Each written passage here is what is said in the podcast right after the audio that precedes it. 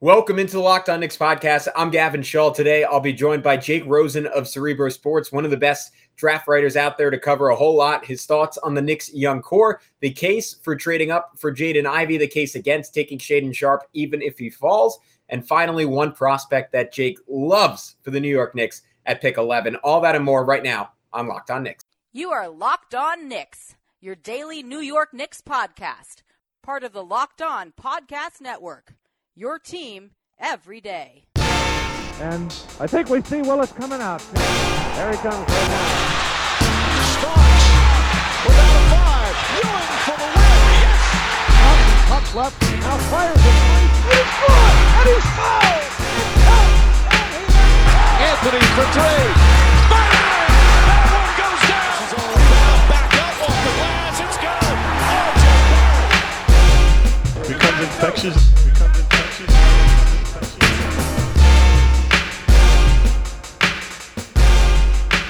You are Locked On Knicks, and we wanted to thank you for making Locked On Knicks your first listen today and every day. We are now available on all platforms, and that includes on YouTube, where you can see my smiling face, and you can also see the smiling face of Jake Rosen of Cerebro Sports. We are about to get into it on all the top prospects real quick. I am Gavin Shaw, a play-by-play broadcaster covering the lacrosse state championships this weekend, probably while you're watching this episode. So if you want to check that out, you can tune in on the NFHS network, but I assume you're a little bit more interested in Jake. So let's get into it with him right now on Locked On Knicks. All right, guys, as promised, we are joined by Jake Rosen of Cerebro Sports, a returning guest. Jake, it's been a minute. It's been, I think a little over a year at this point, but you went to Israel this past week. You had a spiritual awakening. You said, I know what I need to do. I need to go back on Locked On Knicks and spit some draft heat. So thanks so much for coming back, man. Happy to have you. Absolutely. I thoroughly enjoyed my time. It was definitely tough I got a bunch of Twitter DMs. Hey, can you come on the pod? I'd love to come on the pod. We're both going to have to wait a week, but I'm glad to be here now. Definitely. It's always fun talking Knicks draft. I am a Knicks fan. I think I don't tweet about them a ton because there isn't a lot to tweet about, but I grew up being a Knicks fan my entire life, still root for the Knicks. So it's fun talking potential prospects, the state of the team, all that good stuff. Nice. And things have changed a lot since we last had you on. So I wanted to start there. If I remember correctly, I think last time I talked to you, we were pretty optimistic about the direction the Knicks were headed. Obviously, the team did not have as good of a season, but I want to specifically focus on the young guys. After that, particularly with that late run for Emmanuel Quickley and Obi Toppin, how are you feeling about the young core? And if you were running the team, like given how those guys played down the stretch, what would sort of be like your direction heading into this offseason? I think the Knicks are in a good spot. Again, this is the tough part, and I was actually just on Locked On Pacers, and we were talking about the same thing. And I don't think the Knicks have a young prospect caliber of Tyrese Haliburton. The Knicks are in a similar spot where it's Knicks fans, like, we all have to embrace this long, hard fact that rebuilding is tough, and it's going to take a long time. You have to continue to stockpile. And the Knicks, unfortunately, in I will call it like 20, or I don't know the initial year, but like the Knicks went through a stretch of draft picks where they can just completely whiffed in the top 10 and got nothing for top 10 picks, and that's going to continue to stall your rebuild. What I am very excited about from a Knicks standpoint is that we're now working on a couple of drafts where we're getting value out of the players we selected. We might not have home runs that we wanted to, but you're getting value. The player making contributions to your team, and once you just continue to do that, you continue to put yourself in a position to, when you do get that star, you can kind of take off running. And I think that's a very good place that the Knicks are in now, which you hadn't really been able to say that in years prior. I'm excited about RJ. I'm excited about IQ. I'm excited about Top. Like, I think they're in a position where they should go with the best player they see available. Like, I don't necessarily think we're hampered to cater to anyone's needs. I don't think Quickley's the point guard of the future. I think he's a very good player who can contribute, and I think the Knicks should absolutely prioritize getting him on a second contract in New York. But like, I don't think the Knicks have anyone currently, even Mitch. Clearly, like, if someone like Jalen Duren, we're going to talk about, is on the board, I think that's someone the Knicks should absolutely entertain. I think the Knicks are in a good place where they can finally look in the mirror and be excited and rational and grounded that they have pieces that they can have going forward, but not necessarily where their hands are tied to cater to a certain need or seek out a certain skill set. Obviously, the Knicks should get a point guard. That is, and we've been saying that for years now. I don't really think there's a point guard in this draft that the Knicks should prioritize, like specifically at 11. It's just not necessarily something I'm into, but I do think there will be a handful of players on the board where the Knicks can be excited about getting in the building, adding to the roster, and then just continuing to build moving forward. Yeah, so I think you nailed it, right? The Knicks have this great flexibility, and people who are ultra pessimistic coming out of last season, like I don't think are seeing the full picture that they have all these supplementary pieces. To your point, when you do eventually get that star in the building, you have a Quentin Grimes who seems ready-made to like play in like these NBA finals right now. You have an Emmanuel Quickley who showed all these great flashes down the stretch. Obi Toppin, who now looks like, if not a long-term starter, maybe a long-term starter, but if not, at the very least, a legitimate NBA player. RJ hitting his next level. And when you say the need for a point guard, I'm of the opinion that Emmanuel Quickley could be the starting point guard on this team, but I think you get into something your coworker PD Webb talked about when he was on the pod, which is the need for advantage creation, and that the Knicks don't have an obvious guy who fits in that mold. Obviously, RJ Barrett does that to some extent, but there are limits to his efficiency. At this point, there are limits to him as a playmaker, and you still need that guy who can just bend a defense. And maybe the one guy in this draft who fits that mold to a T, or at least to some extent, is Jaden Ivey. There have been a lot of rumors of late of the Knicks. I think Jake Fisher, Bleacher Report, had the report that the Knicks were interested in trading up for him. And that's been something Alex and I have focused on heavily the last couple of shows. Where are you at on the Knicks making that push up the board? It seems like they probably have to get to 4 because I don't think he'll make it to 6 with Indiana. I think if he's there for Detroit, I can't imagine they pass on him. I don't see Detroit trading back. I don't really know what the logical trade is between the Knicks and the Kings, but my instinct is, and I don't know what this means, but the Knicks would have to overwhelm them. But I'll throw it to you, Jake. Do you think Jaden Ivey is the type of player worth going all in on for the New York Knicks? So, I mean, obviously, this is so contextual based on what you're giving up. You know, it's always right. What it's going to come down to. But in terms of, is Jaden Ivey a prospect worth prioritizing and giving up future assets? Absolutely. For me, Jaden is someone. He's in my personal top 3.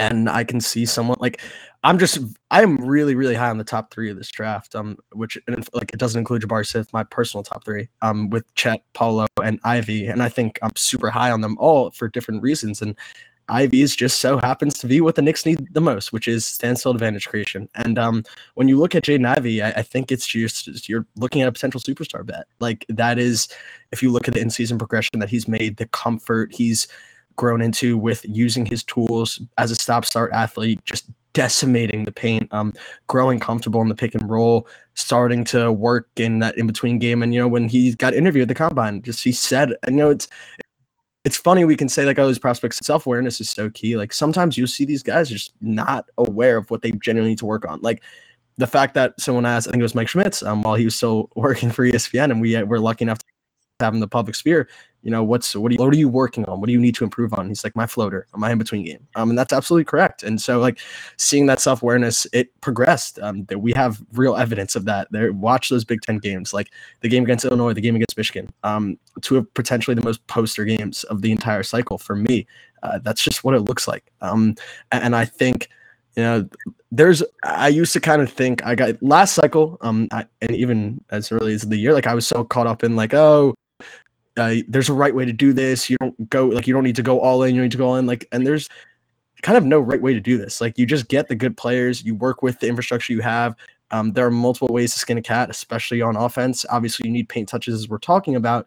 But like, I'm kind of over the Jaden Ivey's not a primary. You don't want to give up all this stuff for someone who's not a primary. Like, go get the guy. Like, if you're confident in your evaluation, and I'm confident my evaluation is Jaden Ivey, in being a potential stud ball handler, that's what the New York Knicks need. Go get it, man. And I think I'd be hesitant to like give up an unprotected first in next year's draft, because looking ahead, like I do a lot of scouting stuff in high school, and 2023 draft is very, very strong. But that's not to say like we've fallen victim to. I was telling people, yeah, he did take a point guard in 2020 because Nico Mannion and Cole Anthony are going to be in 2021. How'd that pan out? Yeah. And you know, obviously, Scoot Henderson is a different caliber player, and, you know, Nick Smith is a different caliber player, but then ping pong balls need to bounce your way. And then that both the ping pong balls need to bounce your way and that prospect that you're scouting a year ahead needs to pan out. Like there's just so many uncertainties. So I'm kind of operating under the guys now, like you see someone like Jaden Ivey and there is a trade package that the Sacramento Kings at 4 are willing to hear out that doesn't completely handicap you and handcuff you next year.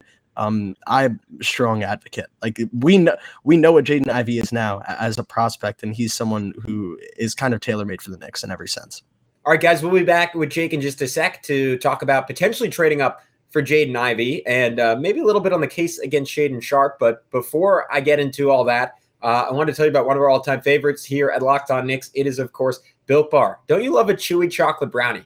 What about a caramel brownie with caramel swirled up top? I'm getting hungry just reading this. So good. What if I told you that you could have all that chewy, chocolatey deliciousness plus 17 grams of protein? You're in luck because caramel brownie bars are now available at Built.com right now, and you got to act fast because they're a fan favorite. Forget about dessert. They're better than dessert. Plus, the macros are unreal. 130 calories, 17 grams of protein, only 4 grams of sugar. I could replace a regular brownie with Built's Caramel Brownie Bar in a heartbeat. The best part, caramel brownie bars are covered in 100% real chocolate, like for real. With Built, you don't have to sacrifice taste for health. You can have both. And all of Built's bars are made with collagen protein, which your body absorbs more efficiently and provides tons of health benefits. There are a million reasons you should try Built bars, but for now, let's just say the Caramel Brownie Bar will rock your world. That is not an understatement. With Built, tasty is the new healthy. Go to Built.com to get your box of caramel brownie bars right now. Go to Built.com, use promo code LOCK15, and get 15% off your order. Use promo code LOCK15 for 15% off at Built.com.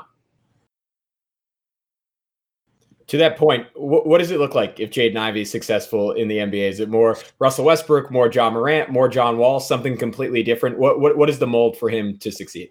I mean, I definitely think there are some remnants of Ja. Like, I don't totally love the Ja stuff because look, it's easy to see. Like their jump shots are mechanically similar. The hair is similar. The stop start is similar. Like I get it. I see it. There are shades. Absolutely. But I love Jaden because I do picture him being able to go off ball and like really excel there. I do believe in the shot. He just showcased a ton of versatility coming off movement screens and pin downs. And I think there are ways to, like, he's bigger than someone like Ja. I do think Jaden's a legit 6'4". There are ways to leverage him both on and off the ball, and I just think he's such – I really don't think he's getting talked about enough at the top of this draft. Like, he is someone who can both just eat paint touches and get them on demand and break down the defense and has shown growing proficiency as a passer, has gotten more comfortable as a finisher, improved mightily as a shooter, and just has ridiculously functional athleticism. Yet – he doesn't need to be on the ball. He can go off the ball a little bit. He can work off pin downs. He can spot up and attack closeouts. He showed a ton of comfort as a cutter while playing with the FIBA team this past summer when surrounded by a ton of other talent. Like, there's so many ways where this could work, and I kind of feel like he's just being brushed under the rug as the fourth guy. And one, if he was there at 4, you should be thrilled with getting him, and I am a little bit surprised that just like we aren't hearing about more teams going up to trade up and acquire him because it's just such a unique talent that I would think more NBA teams would be salivating over. And I just, to your point, he just seems like so tailor-made for the Knicks, right? Probably one of the least athletic teams in the league right now. And the idea of having, like, if I was to build a dream guard next to Quickley, maybe it would be someone like even bigger, like an Anthony Edwards type of guy, but Ivey's like pretty close to that mold. Like another guy who can split the ball handling duties. It's almost like if you have like 2 3/4 of a point guard, maybe that adds up to 1 full point guard, but 2 guys who can split the ball handling duty. He can in transition. I think he would thrive with Quickley and Obi Toppin and RJ Barrett. And with someone like Grimes, like another like shooter and just like a really strong, flexible defender. And Cam Reddish is maybe more of a fantasy at this point, but like another like big wing you could throw in the mix with those guys. Like if I'm like the mold I've talked about with the Knicks before, and obviously they're not there yet, but I do think like the path for them having success is maybe something kind of similar to the Grizzlies where they just don't play bad players and they just have all this depth because they do keep hitting those picks over and over again. And to your point, he's not exactly Morant, but he can, I think, give some of the same things that Morant does to a Grizzlies team that otherwise static is the wrong word, but maybe just doesn't have a lot of juice without Ja. Like I think he could be the juice for this Knicks team if things work out. So the Grizzlies are so interesting to me because it's both. You need both. Like the Grizzlies get a ton of credit, and rightfully so, for just consistently nailing on the margins. Like just absolutely, Bane, Tillman, Zaire even is able to like come in and give minutes. Like consistently just getting in, we'll call it inopportune draft situations and making it work. However, like yes, they were without Ja. I'm hesitant to say that like we can just take their record and exploit that an entire season sample and just be like, oh, this still works without Ja. I don't necessarily think it does. I can't really explain why they're so damn good without him. Bane's incredible and been great, but I just think like you need the stuff on the margins, and then when you get that star, it's all just supplemented. But like that's not to say that the margins don't matter. Like you shouldn't chase the margin until you have your star. You shouldn't. Like vice versa. I don't really think there's one particular way to go about this, which is why like Franz Wagner was someone I loved in last year's draft, because it was just like, just take Franz. And like, you can't go wrong, in my opinion, by just, as you said, continuing to get good basketball players and just like getting them in the building. But that being said, when you see a star opportunity and a star bet, someone like Jaden Ivey, someone like Ja Morant, you go get it. And like, you operate with conviction on that. So like, when I see the rumors of the Knicks going up to get Ivy, like I love that. That's something that we kind of haven't seen the Knicks do. If you look at their draft history, it's kind of in the middle of taking the star bet and taking the good basketball player. It's like Frank Ntilikina and Kevin Knox. Like didn't really fit either one of those builds. It was kind of somewhere in the gray area, which didn't really turn out. But now you look at the roster. Like I mean, I'm pretty like an Ivy quickly. RJ, like 1, 2, 3, certainly lacks some playmaking. But you can hopefully get a connecting four. Maybe, you stagger Obi. Them a little bit. Obi, yeah, he's right there. Yeah, exactly. And I just think like I'm much less worried than I was before. I think it's so easy to get so caught up in the micro of do they fit? Is it a problem? Or is it this? Is it that? Like players, prospects develop, players develop. The best thing you can do is, as you said, get good players. Like you just like the best. That's the best way to kind of elevate this quickly. And I do think like the Knicks young core, it's encouraging. It's super encouraging. I mean, obviously the elephant in the room is Julius Randle, and how he will likely continue to hamper the Knicks' growth and kind of muddy the waters in their direction as a franchise, because. Like my optimism with the Knicks last year was pretty much centered around, the young core taking a leap and Randle showcasing maybe the ability to be a very viable NBA player. The shooting regression that I feared and was in my nightmares happened. And the lack of scalability was ridiculously evident. That's a real problem the Knicks have to face, but independent from that, I still think they can, excel and continue to build in the draft. Yeah, I think it's tough because I think a lot of times on these podcasts, I operate in a fantasy world where he's already off the team, and that hasn't happened yet. And that's what I'm saying, yeah. It's a very good chance that it doesn't happen, to your point. Yeah, but geez, Julius Randle. Man, oh, man. Tough run for our guy. All right, but let's talk about someone who in the past was part of the trade-up conversation, but seemingly, like by the day, it's growing more and more realistic that he might not be a trade-up candidate, and that is Shaedon Sharpe, someone we've covered a whole lot on this podcast. And I know there was this surge of Shaedon Sharpe optimism that I, as someone who does not do this stuff for a living in terms of prospect evaluation, got caught up in. Where like a lot of people were like, "All right, like he's the real star in this draft. Like, how is this dude like not going top three? Like he's like sort of the one like quintessential like two guard like in the mold of like the Jalen Greens and the Anthony Edwards the last couple of years." But now it seems like there's a little bit of a drop off with some weird stuff at the combine, like and just general like lack of chances to see him, like all this stuff with Kentucky. I don't want to go too far into specifics because PD did a really good job covering it when he was on. But what do you think of Sharpe as a prospect? What do you think of his fit on the Knicks? And what do you think of the odds that he actually gets to 11 or close enough that the Knicks could maybe dangle some extra asset to go up and get him? What I've been telling people recently is if you took Shaedon Sharpe's body of work, which is like what I'm referring to as a literal 12-game sample in an UIBL bubble, like this is what we are working with. Potentially like the COVID stuff affected him more than anyone. We just don't like. I don't have film. There is not film. It does not exist.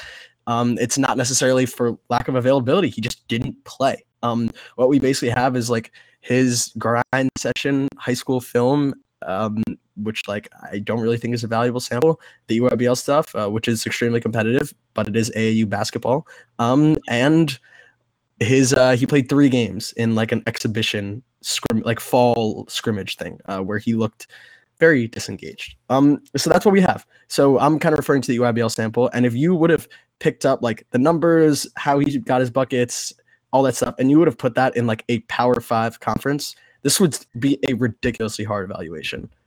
We are not working with that. We are working with extrapolating this from an AAU bubble over a 2-week span. So yes, it gets even murkier than that. With Shaedon, like it's just fit for the Knicks. Like, just to be brutally honest, like I am someone who's still holding out hope for Shaedon. I think his shot making is utterly ridiculous. He is a wild vertical athlete when he has time and space to leap. Has real issues as a creator. Lackluster first step, gets walled off a ton. The handle isn't totally there. Decision making and process as a driver is not there. Like his counters, he's just not a creator. Like he is very clearly learning on the fly as a primary ball handler and was given full autonomy to do so, which led to a lot of stepbacks, which like he can't at a ridiculous rate. I think the pitch for Shaedon is much more rooted in an off-ball scorer and a high-level shooter who is a cutter and comes off pin downs and uses like scheme to get downhill, but isn't necessarily your like carrying a like big usage. He showed a little bit of proficiency as a passer, but not necessarily anything you love for someone who isn't getting downhill. Like thing with Ivey is Ivey got downhill ridiculously often, collapsed the defense, and then was given, you know, reads on a platter because the defense was in such an array. Shaedon doesn't do that. You know, he doesn't have that effect on defenses. They swarm to him and they flock to him, especially when he's like thrown off ball in a movement shooting situation, because that's the threat. You want to run him off the line. But from a primary ball handling standpoint, he doesn't incur that same reaction on the defense. I mean, it's very much in a vacuum, which is totally okay.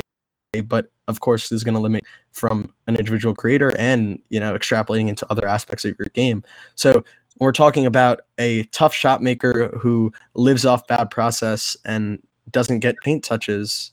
Is there anyone who needs that less in the entire league than the New York Knicks? Like, I would probably say no. So while I do think Shaedon, like, yeah, that'd be super enticing. Like, I would obviously rely on who else is on the board. I don't know if I would take him at 11 for the Knicks, honestly. And it just goes to, like, you don't want to draft off fit, but I just don't know if he, like, I don't know if the Knicks are in a position where that's the right gamble, is what I would say. Yeah, it seems like, to your point, like he needs someone to play off of, right? And the Knicks don't necessarily have that guy. Yeah, exactly. And I think, you know, we just talked about stockpiling good players and like getting them to the building, and just going from there and not necessarily worrying about fit. But the thing with Shaedon is that like you're going to need a certain context for him to be I don't say a good player, but like the best optimized version of himself. And I don't think the Knicks like are in a position to provide that. And so I think in addition to it being a gamble just from a lack of sample and your swinging and all that stuff, like even if you do get, and that stuff is on the surface and isn't and comes to fruition, like I don't even think the Knicks can, you know, be in a position to totally reap the benefits of that. All right, let's talk about someone who I assume you're very familiar with, Johnny Davis of the University of Wisconsin, where you happen to attend school too. I assume, or at least last time we talked, you did. I assume you've gotten a lot of time watching him. What do you think of his game, and what do you think of his ultimate fit on the Knicks? My number one target for the Knicks, absolutely. And it's not because he solves your problems in a day. And I think when you're taking Johnny Davis, you have to really adapt the philosophy and thought process. This is going to be a long process. We are not like Rome wasn't built in a day, and being a successful and competent competitive basketball team certainly will not be built in a day. As we've shown, we've tried to repeatedly solve all of our issues in one offseason. It doesn't work. It just doesn't work. However, Johnny Davis is a piece. And I think when you're working outside the top 3 or 4, obviously, like, look, you have gambles all the time in the draft. Shai Gilgeous-Alexander is in the early teens. Donovan Mitchell in the early teens. Like, offensive superstars very well could be one in this class.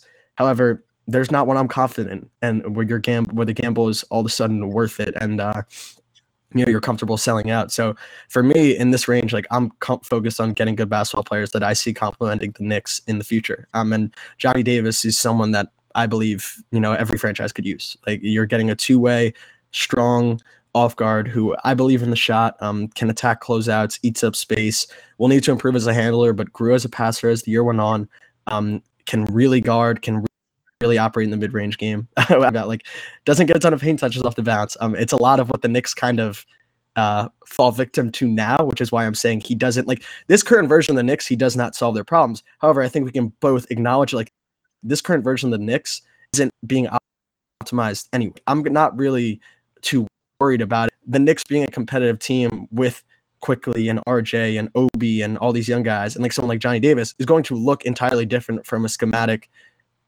standpoint than who they are right now. So I'm not entirely worried about, you know, Johnny in particular furthering the bad habits. Where he differs from Shaedon is, like, I'm very confident in Johnny being a two-way cog who can play alongside anyone. Shaedon, we didn't even talk about the defense, like, is atrocious. And, you know, I think he's a high volume scorer instead of a scalable complementary piece. Talking about hampering your flexibility, I think Shaedon might do that. I do think there is a lot of boom or bust, unfortunately, versus Johnny is steady. You know, there might not be the high end upside that people are screaming from the rooftops about, but I'm confident in him being a good basketball player that you can continue to count on as a piece, and continue to build that infrastructure. So when the, you know, that star bet does come along, whether that be in the draft or I'm not even going to mention the word free agency, but when that star bet does come around, you know, you can continue to rely on and feel comfortable on your complementary creators and who can play off advantages and run second side actions and play good defense. And I think Johnny is just like a home run for any team who's looking to continue to do that. Who does it look like with him if he's successful? I think he's best as your secondary or probably tertiary creator, but someone who can legitimately run pick and roll, like run second side pick and rolls, the shot coming around and being a viable avenue for him, like both as a catch and shoot shooter and then someone who can then attack closeouts. He's incredible functional tools. He's super strong. No, great touch in the mid range. Really good at reading opponents and like rejecting screens. Like that's like his specialty is like rejecting screens, taking what the defense gives him. And you know, he was much burstier in the beginning of the year. He did catch an injury, and then got pretty hampered towards the end. And I don't think that gets talked about enough. Like the early season, Johnny was just getting wherever he wanted on the floor. Like go watch that Purdue game. Absolutely. Like was the best player on the floor with Jaden Ivey there in Mackey Arena, and just got wherever he wanted. Wisconsin gave him a ton of high pick and roll, and he just ate off that for an entire game. I don't think that's the most optimized version of him is letting him run wild as your high volume lead ball handler, but you're getting someone who can legitimately create and legitimately attack, in addition to someone who's going to guard the heck out of the ball, especially off the ball. And I just think you're getting a two-way complementary four who can be a release valve with tough shot making, get to the rim occasionally, and make the right reads when he draws the defense. And that's a very valuable player to me. Yeah, I mean, I think, and I remember I think the first time you came on, we talked about an article you've written on this subject, but I think, and it's to your point on context, it's so hard to say like who Quickley is, who Obi is, because they got like the larger sample size we got from them was at the end of the season where there are like these fluky hot stretches from guys. But I do think there's an additive or exponential effect, right? To stringing together like just very savvy players like that. And I think IQ is that. I think Obi is that. I really think Grimes is that. I think Deuce and Sims have that IQ defensively. And I think as they catch up to the speed of the game, it'll show on offensively. Like even with Sims, you started seeing it where he would get an offensive rebound and immediately like zip a pass out to an open shooter behind the arc. But I think there's something, I mean, and again, it's like, I think a lot of what Memphis was when there was no Ja Morant, it was sort of the additive effect of just having all these really smart, really savvy, tough, aggressive dudes and just stacking them one on top of the other. And I think Johnny would maybe be another piece in that puzzle. And to your point, I think when you get to later rounds of the playoffs, it's not enough. Like you need that transcendent talent, whether it's like Steph shooting or Ja's athleticism or Jason Tatum shot making, and the Knicks still have to find that piece. But I like how you framed it. Like you can't, the idea and the mistake that I think the Knicks made last offseason was that last season's team was a finished product in some way. And it was like, all right, we just got to add some stuff on the margins and we're going to burst out and we're going to be incredible. When really like it was built to your point on like this flukish season from Julius Randle. And there was just nothing, you were building a house on like non solid bedrock essentially. And 100%, you want that bedrock as solid as possible when the star comes. Like, obviously, if you find the star, if you get the Jaden Ivey, you're not going to say, oh, we're not ready for him. You're going to take the guy. But if that guy's not available, which it seems like he's probably not going to be for the Knicks, just keep building out that bedrock as long as you need to until you can find that person. All right, guys, that is it for this episode with Jake Rosen. I know I'm just as upset about it as you guys are, but don't fret. Jake will return on Monday with more thoughts on some top prospects. We get into a pretty interesting debate, whether the Knicks should consider taking Jalen Duren or just pay Mitchell Robinson to fill the center spot. And we finish up with some thoughts because Jake was curious about mine and I was curious about his on Jalen Brunson potentially ending up in New York Knick and his fit there. So all that and more on Monday. But for now, enjoy the rest of your weekend. I'm Gavin Shaw. Peace out.